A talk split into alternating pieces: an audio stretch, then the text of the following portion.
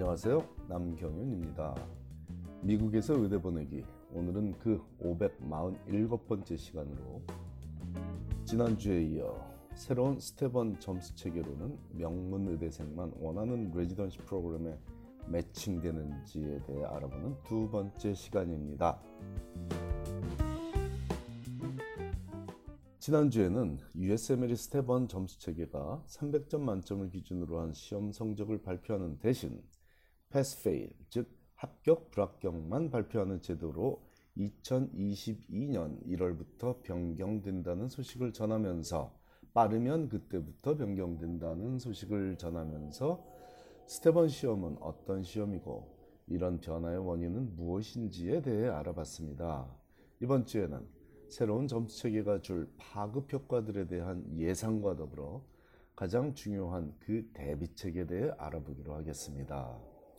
만일 지난주 내용을 아직 접하지 않은 청취자라면 지금 이 내용 읽기를 중단하시고 546편을 먼저 듣고 나서 돌아와 547편을 들어야 전체적인 상황을 이해하기에 도움이 되겠으니 참고하시기 바랍니다. 스테번 시험의 점수 체계를 오래전처럼 패스페일로 되돌려 의대생들이 그 시험의 중압감에서 벗어나 조금은 더 건강한 정신 상태를 유지하며 조금은 더 여유와 보람이 있는 삶을 살게 해주고자 한다는 이번 변화의 취지는 아름다운 이야기입니다. 하지만 현재 이에 대한 긍정적인 반응보다는 명문의대생들에게 더 유리한 정책으로 보이며 비명문의대에 진학한 학생이 최고의 병원에서 레지던시 트레이닝을 받을 수 있는 기회의 문이 더 좁아졌다는 예측 이 지배적이죠. residency 매칭 인터뷰에 초대할 지원자를 1차적으로 선별할 때 확실한 기준이었던 스텝 1 성적이 없다면 학습 능력에 대한 검증은 어느 의대에서 교육을 받았냐는 사실이 되지 않겠냐는 추론이니 전혀 근거가 없다고 볼 수는 없죠. 게다가 사회 계층 간 이동이 점점 더 어려워지고 있는 현재 여러 사회 현상들과 연계되어 자라보고 놀란 가슴이 소뚜껑 보고도 크게 놀라고 있다고도 해석할 수 있겠습니다. 비명문 의대에 진학한 학생이 최고 의사로서 트레이닝을 받고자 의대생으로서 할 수 있는 모든 기회를 활용하여 레지던시 매칭 준비를 하는 여러 분야의 노력 중에서 으뜸 가는 노력은 만점에 가까운 스텝 1 성적을 받기 위한 노력이었고 그런 목표를 이뤄낸 소수의 학생들은 중하위권 의대를 졸업하고도 최고 명문으로 인정받는 병원에서 레지던트로서 트레이닝을 받는 꿈을 이뤄내곤 했습니다. 하지만 간과하지 말아야 할 몇 가지 사실들이 존재합니다.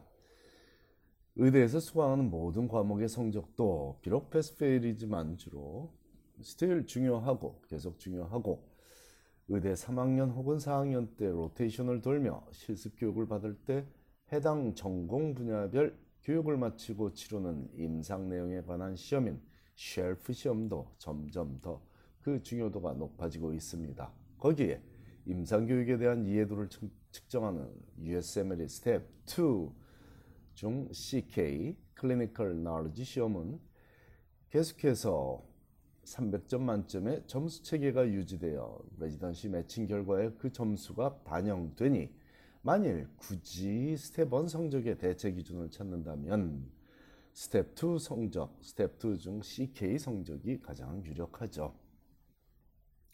어차피 스텝 1과 동일하게 9시간 동안 보는 객관식 시험이니 독해력이 뒷받침되지 않는 학생들은 고득점이 어렵고 단지 시험 내용이 기초과학보다는 임상 내용 위주라는 차이만이 존재하기 때문입니다. 그러므로 스텝 1이 pass fail로 바뀌어서 영어 독해력이 residency 매칭 결과에 주는 영향력이 줄어들었다고 좋아하는 학생이 혹시라도 있다면 부질없는 바람이니 정신 차리고 꾸준히 영어 독해력 증진에 모든 노력을 해야만 한다고 다시 한번 강조합니다. 이번에 새로 바뀌는 1 성적 체계의 파급 효과로 의대생들이 조금은 덜 스트레스를 받으며 의대 생활을 할 수 있게 된다면 그것은 참으로 반가운 일이 되겠습니다. 하지만 명문 의대생들만이 원하는 병원에서 레지던시 트레이닝을 받을 것이라고 자포자기하며 긴장감이 떨어지는 현상도 존재할 것이라고 짐작되지만 우리 한인 학생들은 절대로 이런 마음, 마음가짐을 가져서는 안 되겠습니다. 위기는 기회이기 때문이고 이런 변화를 유익하게 활용할 대책에 대해 알아보겠습니다. 일단 후배 레지던트들을 뽑을 때 함께 일할 선배 레지던트들이나 이들을 지도할 교수, 즉 어텐딩 피지션들은 어떤 후배들을 어떤 신입 레지던트들을 원할지에 대해 생각해 보겠습니다. 매일 얼굴 맞대고 고된 일을 함께 해나갈 팀 동료를 새로 받아들일 때 우리는 누구라도 자신에게 맡겨진 임무를 잘 할 능력과 함께 서로 기대며 협력할 수 있는 임무를 원하지 않을까요? 거기에 근무 시간 외에도 서로 인간적으로 기분 좋은, 대, 기분 좋은 대화를 하며 시간을 보낼 수 있다면 더 좋지 않을까요? 공통의 취미생활까지 공유할 수 있다면 그 힘들고 바쁜 병원 생활을 해나갈 때 도움이 될 것입니다. 어떤 모임이든 새로운 멤버가 들어올 때 그 분야에 대한 능력만 있다고 해서 반가운 새 멤버가 아닐 수도 있습니다. 비슷한 능력의 소유자들이라면 웃는 얼굴의 소유자가 좋을 것이고 웃는 얼굴의 새 멤버가 좋을 것이고 말 한마디라도 살갑게 하는 인물이 더 반가울 것입니다. 그곳이 골프 모임이든 성경 공부 모임이든 아니면 공적인 단체 또는 직장이든 사람 사는 곳에서는 모두 통하는 진리입니다. 동양이든 서양이든 옛날이든 지금이든 기분 좋은 상대가 있고 그렇지 않은 상대가 있죠.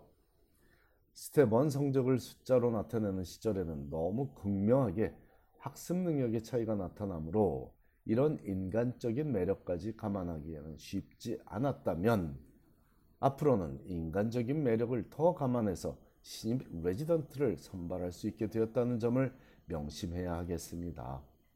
누가 봐도 함께하기 원하는 사람이 되면 의대에 진학할 때와 마찬가지로 레지던시 매칭에서도 기대 이상의 결과를 얻게 될 것입니다. 이게 바로 새로운 Step One 성적 체계 시대를 맞이할 올 의대 신입생부터 premed 대학생들 및 더 어린 학생들 모두가 알아야 하고 해야, 해, 해야 할 일입니다. 책을 많이 읽어서 깊이 있는 대화가 가능해지는 것도 좋고 한 가지라도 뛰어나게 할 줄 아는 스포츠맨이 되는 것도 좋고 운동을 직접 잘 하지 못하더라도 특정 스포츠에 대해 소통이 가능한 관심이라도 갖고 살아가는 모습도 좋습니다. 맛있게 요리할 줄 아는 능력도 좋고 요리를 못하더라도 다양한 요리에 관해 일가견이 있어도 좋고 영화나 음악에 대한 뛰어난 이해력을 가져도 좋습니다. 함께 일하며 대화하고 살아갈 팀 동료로서 환영받을 수 있는 인성과 다양한 능력이 두각을 나타낼 시대가 도래했습니다. 지적 능력이나 학습 능력은 스텝 2도 있지만 부모 세대의 의사들이 의대 재학 시에는 없던 shelf 시험도 존재하니 스텝 1 성적이 pass fail로 변해도 크게 달라질 일은 그리 없습니다. 오히려 지금까지 스텝 1, 스텝 1 성적이 높아서 뽑았더니 함께 일하기 힘들고 인간적인 매력도 없는 책벌레를 뽑지 않고 더 매력적인 팀 동료를 뽑을 확률이 높아졌다고 의대 교수들은 기대하고 있다는 점을 놓치지 않는다면 이번 변화는 우리 한인 학생들을 위한 변화가 될 것입니다. 기회가 되리라고 믿습니다. 하지만 혹시라도 우리 한인 학생들은 매력이 떨어지는 책벌레에 가깝지는 않았는지 돌아볼 때이기도 합니다. 감사합니다.